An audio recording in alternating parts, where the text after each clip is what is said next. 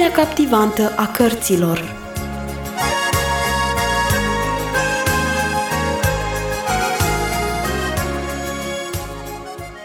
Bine v-am regăsit, dragi ascultători! Am ajuns cu povestirea noastră într-un punct foarte important al ei. Aneta înțelege astăzi ce înseamnă al primi pe Domnul Isus în inimă. Haideți să aflăm ce i-a spus bunica ei înțeleaptă cu privire la acest lucru.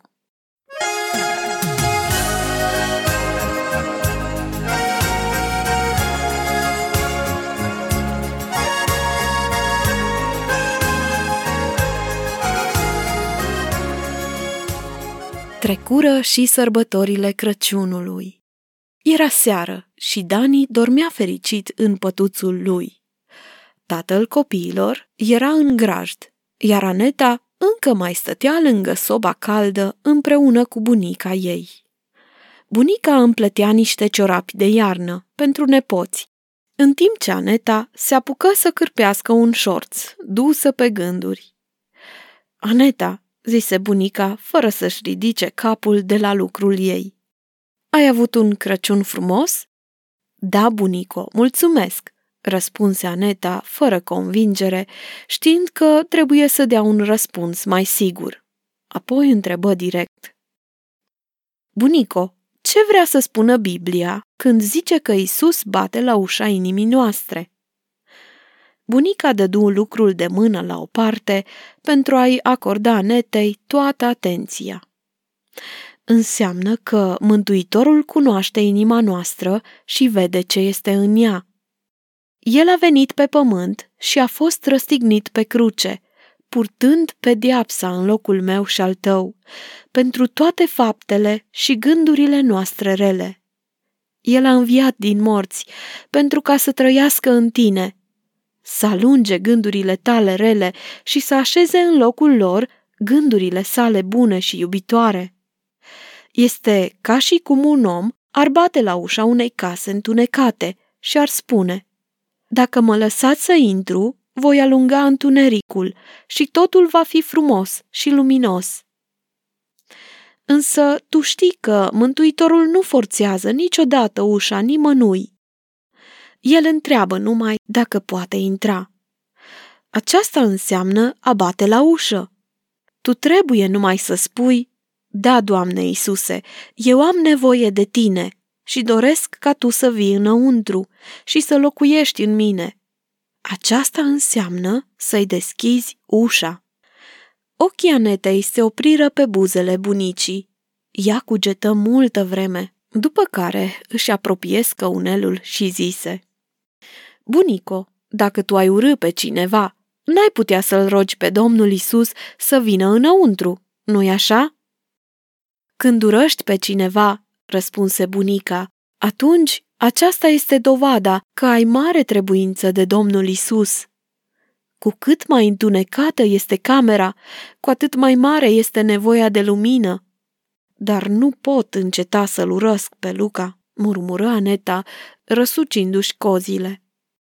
Te cred. Niciunul dintre noi nu poate să înceteze de a mai avea gânduri rele. Ascultă-mă, Aneta.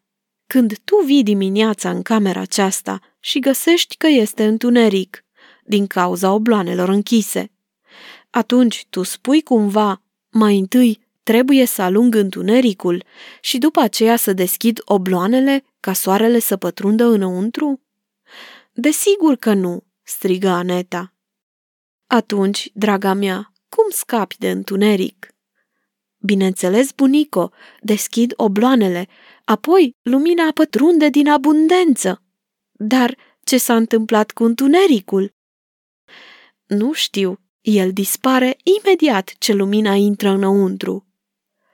Exact așa este când îl rogi pe Domnul Isus să vină în inima ta, explică bunica. El este dragoste și când dragostea intră în inimă, ura, egoismul, lipsa de amabilitate, ele trebuie să dispară, așa cum dispare întunericul când lumina pătrunde înăuntru. Dar, ca să încerci tu singură să alungi întunericul dintr-o cameră, este un lucru nechipzuit și pierdere de timp. Aneta nu răspunse. Ea stătea nemișcată, apoi, după un timp, se aplecă după șorțul ei care îi căzuse pe jos și începu să lucreze mai departe în tăcere. După o vreme, se ridică de pe scaun, o sărută pe bunica spunându-i noapte bună, apoi plecă în camera ei. Multă vreme nu putu dormi. Se întorcea de pe o parte pe alta, iar gândurile îi se învârteau mereu în jurul aceluiași lucru. Este adevărat, își zicea în sinea ei, dacă vreau să-l invit pe Domnul Isus să vină în inima mea, atunci trebuie să mă împac cu Luca, iar aceasta chiar nu vreau. Desigur că va trebui să-i spun că eu am fost cea care i-am distrus căluțul sculptat, dar acest lucru n-aș putea să-l fac niciodată. Pur și simplu, trebuie să văd cum pot uita chestiunea despre bătutul la ușă. Ah, și totuși sunt atât de nefericită. Aneta nu știa că un copil care aude pe Domnul Isus bătând la ușa inimii lui și totuși nu-i deschide, atunci și fericirea va rămânea pe din afară. Ea credea că va uita totuși toată povestea și, cumva, va fi fericită. De aceea se răsuci pe perna transpirată și se sili să numere în gând caprele ce mergeau la pășune, până ce, în cele din urmă, a dormi. În somn visă o casă întunecoasă, fără ferestre și lumină, cu o ușă zăvorâtă. Era noapte și cineva se apropia de casă, pășind greoi prin zăpadă. Vizitatorul bătu la ușă multă vreme, cu răbdare, dar nimeni nu deschidea. El căuta mânerul, însă ușa nu avea mâner. El bătea și iar bătea bătu atât de mult încât Aneta se trezi. Totuși, nimeni nu răspunsese și nici nu se vedeau lumini la geamuri. Poate că nu este nimeni acasă, gândi Aneta buimăcită de somn. Totuși, era sigură că cineva era acasă, numai că oamenii aceia nu voiau să deschidă ușa. Când s-a trezit dimineața, era împovărată de greutatea visului. Se îmbrăcă și coborâ la micul dejun, destul de deprimată. Însă, în camera de jos, era mare agitație, căci Dani o pierduse pe albă ca zăpada și refuza să mănânce până ce nu-și găsește pisica. Doar albă ca zăpada mă trezea întotdeauna, explică el agitat. Ea venea lângă mine și torcea până mă trezea. Însă astăzi, astăzi n-a venit. Ieri seară, înainte ca să dorm, a ieșit afară și nu s-a mai întors. Necazul lui Dani a întristat pe toți din casă, întorcându-i pe dos. Tatăl dădu o raită prin grajduri și șoproane, iar Dani căuta pisica în locuri cu totul imposibile. Totul fu însă în zadar, căci pisica nu era de găsit nicăieri. Tatăl o văzuse ultima dată cum se ducea spre șopru, cu pași mărunți prin zăpada moale. De atunci nu mai văzuse nimeni. A urmat o zi nefericită. La masa de prânz, Dani își pierdu cumpătul, explicând printre lacrimi și suspine că el nu poate mânca nimic atâta vreme cât, albă ca zăpada, îndură foame. Lacrimile îi picurau în farfuria cu supă, și nimeni nu era în stare să-l mângâie. Cu toate acestea, nici tatăl, nici bunica nu păreau să fie îngrijorați. Dani, albă ca zăpada vine iarăși, îl asigură tatăl. Ea se ascunde doar pentru ziua de astăzi. Soarele nu se mai vedea. Nori plumburii învăluiau munții, după care începu să cadă o zăpadă proaspătă și moale. La noapte, sigur, totul va îngheța, iar mâine dimineață drumurile vor fi periculos de alunecoase. Tatăl își îndesă căciula pe urechi și scoase din șopru sania mare ca să aducă lemne din pădure. Bunica moțăia, iar Dani veni și se alipi de Aneta. Neto, se jălui el, vreau să mă duc la culcare. De ce așa de devreme? se miră Aneta. Abia s-a înserat și tu nici n-ai mâncat de cină. Dar eu vreau să merg la culcare, repetă stăruitor Dani. Și mai vreau, pentru că este timpul de rugăciune. Aneta a început să râdă. Dar nu trebuie să mergi la culcare ca să te poți ruga, spuse ea. Tu te poți ruga tot atât de bine acum, apoi să mănânci împreună cu noi și la timpul obișnuit să mergi la culcare. Dani însă clătină din căpșorul buclat. Nu, eu vreau să mă rog cu adevărat, în cămașa de noapte. Te rog, Aneta, du-mă la culcare. Ei bine, se învoi Aneta și începu să-i descheie nasturii de la cămașă. Să știi însă, Dani, că n-are importanță dacă ești în cămașa de noapte. Și, pentru că îl vedea foarte trist, iar trăsăturile din colțul gurii îl trădau, Aneta îl sărută în grabă și îl urmări să vadă ce face. După ce Dani fu îmbrăcat în cămașa lui albă de noapte, îngenunche și începu să se roage pentru pisicuța lui. Bunule Dumnezeu, te rog să o binecuvintezi pe albă ca zăpada. Te rog să o găsești și să o aduci acasă foarte curând. Păzește-o de frig și nu îngădui să sufere de foame sau să-i fie frică. Arată-i tu în seara aceasta drumul spre casă. Dani, nu vrei să te mai rogi pentru nimeni altcineva? Întrebă Aneta aproape uimită.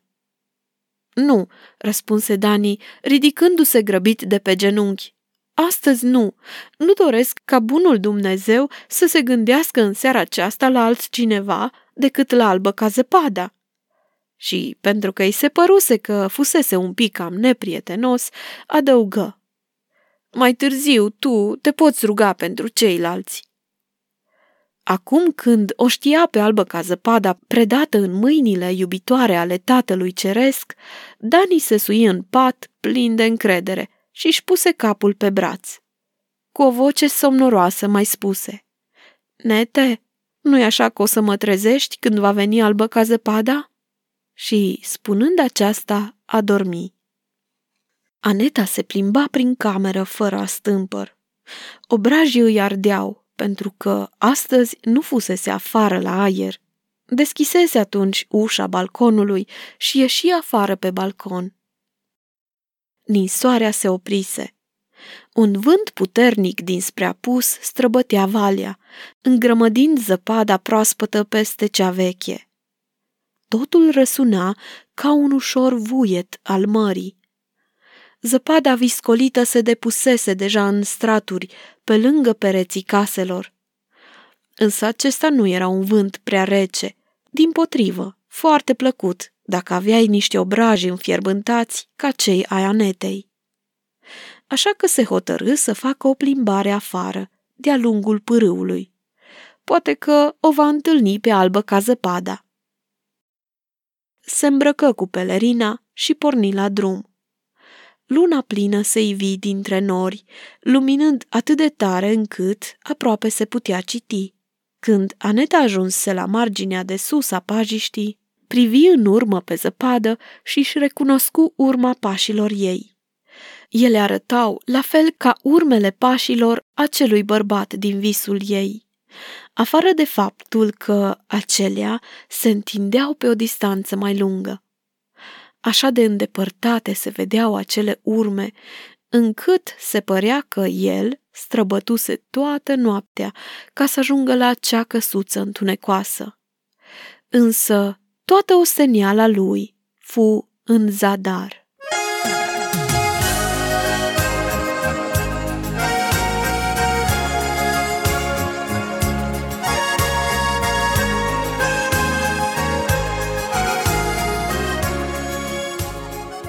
Oare va accepta Aneta să-l primească pe acest călător care, de fapt, în visul ei, îl simboliza pe Domnul Isus? Oare Dani avea să își găsească pisicuța pierdută? Dragii mei, vă aștept data viitoare să aflați răspunsurile acestor întrebări. Pe curând! În lumea captivantă a cărților